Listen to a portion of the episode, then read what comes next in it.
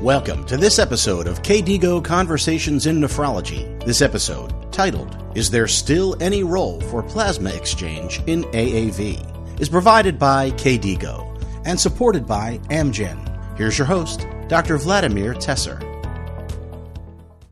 Hello and welcome to KDIGO Conversations in Nephrology. I am Dr. Vladimir Tesar, Head of Nephrology at General University Hospital in Prague and joining me to discuss the role of plasma exchange in ANCA-associated vasculitis is Dr. Michael Walsh. Michael is a nephrologist at St. Joseph Healthcare Hamilton and an associate professor in the departments of medicine and health research methods, evidence, and impact at McMaster University in Hamilton, Canada. His research interests include the treatment of ANCA-associated vasculitis, cardiovascular complications of chronic kidney disease and symptoms of chronic kidney disease. He was also the main investigator in the recently published PEXIVAS trial, the largest ever randomized controlled trial in ANCA-associated vasculitis, which studied uh, the role of plasma exchange as add-on treatment in patients with severe renal ANCA-associated vasculitis. Michael, welcome to the program. Thank you so much, Vladimir, and also to the KDIGO organizers for putting on this series. It's a real pleasure to be here.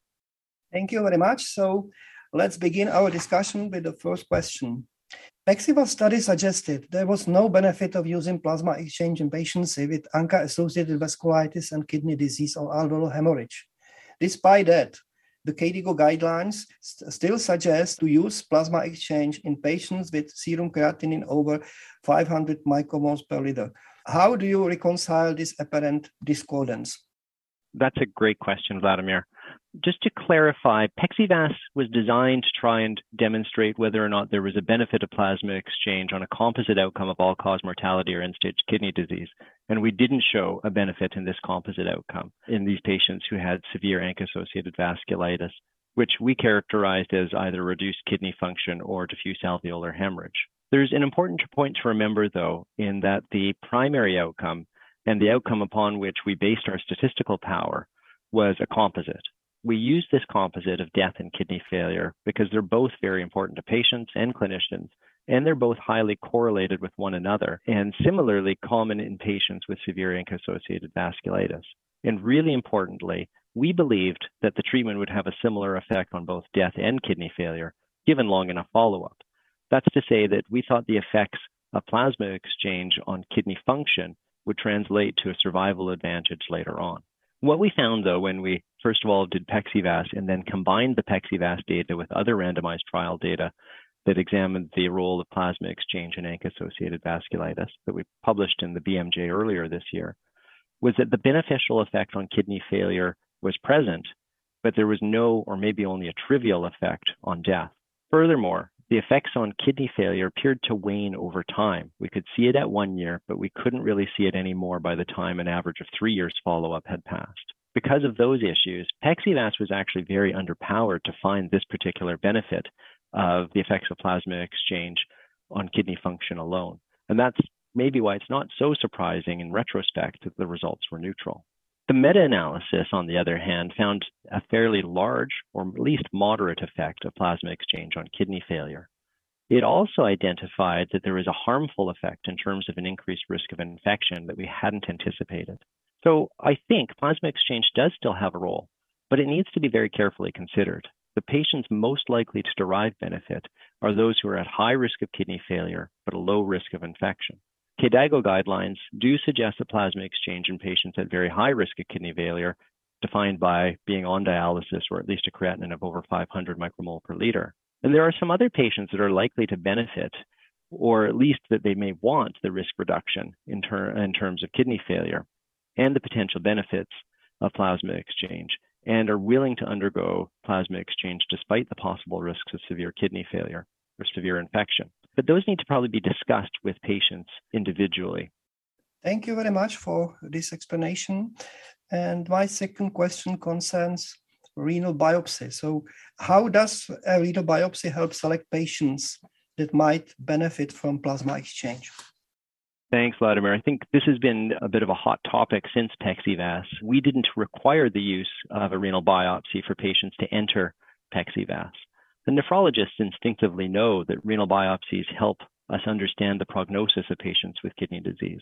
And a lot of that prognostic information really comes from the degree of global sclerosis and interstitial fibrosis seen on the biopsy. As such, you might expect that patients with really advanced fibrosis, who are very likely to develop kidney failure, but they may also be unlikely to respond to treatment, the so called point of no return. For those patients, plasma exchange or any other effective treatment to reduce the risk of kidney failure may actually offer no benefits and may still expose them to the risks of the therapy just because they're so fibrosed that they have no possibility of return of kidney function or dialysis independence. Having said that, there really isn't a lot of empiric data to define how much fibrosis or sclerosis creates the point of no return. In fact, in ANCA associated vasculitis, even patients defined as having the most advanced fibrosis still have a chance of recovery. And even when we incorporate biopsy information, into prediction scores, like the one proposed by Dr. Brix, one cannot quite define a patient with a really, really high chance of kidney failure. And it does not determine whether or not there is actually a change in the protection offered by plasma exchange. So, how do we incorporate it in the end? I think we need to try and use an overall estimation of the prognosis for kidney failure and there may be some patients in which we get a better sense that they're, they have passed the point of no return and it's not useful to offer therapies like PLEX because they also increase the risk of harmful side effects. That's about as, as accurate an answer as I think we can get at this time. There's more research required really to help define this. Many thanks.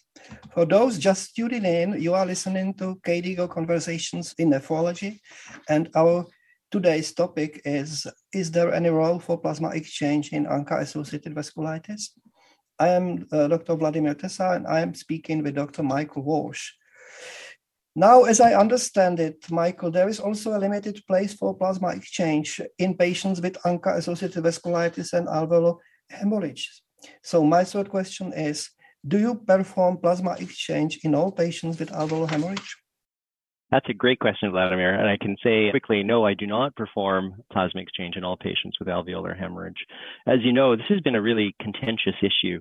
There's a lot of variation between centers, even before PEXIVAS, about what is actually done in terms of providing plasma exchange to all, some, or no patients who have alveolar hemorrhage. And I think to really understand where we go next, we need to first define the goal of offering plasma exchange the usual paradigm that I hear of is that patients with lung hemorrhage are at high risk of death. But I want to challenge that because there's been recent work that we've done with Dr. Lynn Fussner from the PEXIVAS data, as well as older work that we did with EUVAS data, that suggests that patients that have non severe lung hemorrhage are really not at an increased risk of death compared to those without. So if you accept this, then there would be no reason to escalate therapy over the standard of care for patients with non severe lung hemorrhage. The same issue is not, however, true for patients with severe lung hemorrhage. They have an increased risk of death. And again, Dr. Fussner's work helps support this. We hope to see it in publication soon. So then the next question is Does plasma exchange reduce that risk of death? So, from both PEXIVAS and from our meta analysis, there's really no convincing evidence that plasma exchange reduces the risk of death in the subgroup of patients with alveolar hemorrhage or in the overall patient population. However, we are fairly confident the plasma exchange increases the risk of serious infections. And infections are the most common cause of death in patients with severe lung hemorrhage, thanks to advances in supportive respiratory care. So, I don't provide plasma exchange for alveolar hemorrhage in patients with ANCA-associated vasculitis when that's the sole indication. Rather, we provide it for patients who have alveolar hemorrhage who are at also risk of kidney failure. In other words, I base the decision on providing plasma exchange on the risk of kidney failure. And sometimes that includes patients with alveolar hemorrhage, and many times it does not. Thank you. There is an important subgroup of patients with double positivity of ANCA and anti GBM, and it is usually recommended that these patients should be treated in the same way as other patients with anti-GBM disease. So is plasma exchange mandatory in all patients with double positive ANCA and anti-GBM? This is, of course, a really difficult question to try and answer. There's no RCT data to support or refute the utility of plasma exchange for these patients, and there likely never will be. And in fact, even the observational data is pretty small. So my approach is typically to try and base this decision on the most aggressive treatment guidelines, which are those for, uh, for anti-GBM disease, where plasma exchange is typically utilized unless the patient has both advanced sclerosis and fibrosis on the renal biopsy and a very high creatinine or requires dialysis. And for many patients, also based on whether or not they are oliguric. Some of those patients may have a more clear phenotype of being ANCA-associated vasculitis, Others may appear to be a more clear phenotype of anti-GBM disease, where they really just have a pulmonary renal syndrome or renal limited disease. I think it's fair to use the anti-GBM guidelines and have an open discussion with patients about the likely risks and benefits in their particular case, even though this requires utilizing indirect evidence and extrapolating from two diseases. So I'm sorry, it's not a very clear answer, but I would say that I tend to use plasma exchange for those who have this overlap syndrome of ANCA and anti-GBM disease. And we tend to use the same kind of criteria for not offering it for patients who look like they're very unlikely to respond to therapy and may have harm from it. Thank you very much. There is now more and more commonly used uh, rituximab in patients with relapsing and also with newly diagnosed ANCA-associated vasculitis. So my last question concerns rituximab. How to use rituximab in patients treated also with plasma exchange?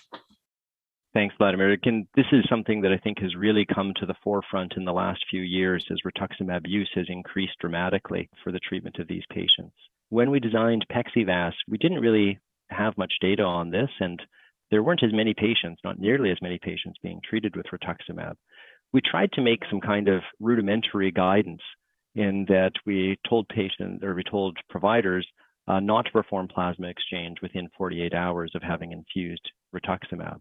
There wasn't much to guide it. There's pharmacokinetic studies that show a very clear reduction in the half-life of rituximab when plasma exchange is done sooner than 48 hours after an infusion. But there isn't very much data at all on the pharmacodynamics and how they're affected by plasma exchange, and essentially no data on clinical efficacy.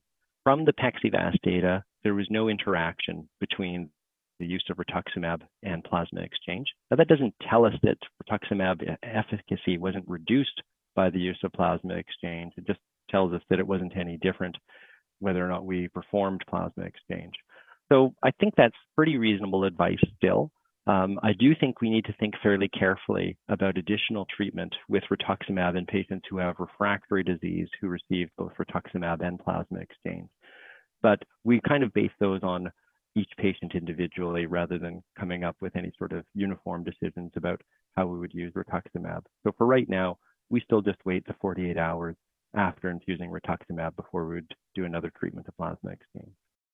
Many thanks. And before we close, Michael, are there any final messages or takeaways you'd like to leave with our listeners? Yeah, I think the decision to use plasma exchange is still a bit confusing. And not unlike before PEXIVAS or before other large trials in the area like MePEX, we really need to base the decision based on the patient's risk of kidney failure and our goal to reduce that risk using plasma exchange. So that means we need to be cognizant of what the actual risk of kidney failure is, and prognostic scores are becoming available to help us try and define that risk. At the same time, we do need to be aware and vigilant for serious infections, which is the most common cause of death for patients ANCA, with ANCA-associated vasculitis. And by the fact that for many of us, there are costs and inconveniences to the treatment that can also affect the patient. But if we put all this information together, I think we can have actually a really good conversation with patients around whether or not the treatment should be useful for them, and we can make a really informed decision now. That's a great way to round out our discussion today. I want to thank my guest, Dr. Michael Walsh, for joining me. Michael, it was really great having you on the program. Thanks so much, Vladimir. Really enjoyed it, and all the best for the success of this podcast series. Thank you. I am Dr. Vladimir Tesař. To access this and other episodes in our series, visit KDIGO on Spotify or kdigo.org slash podcasts. Thank you for listening.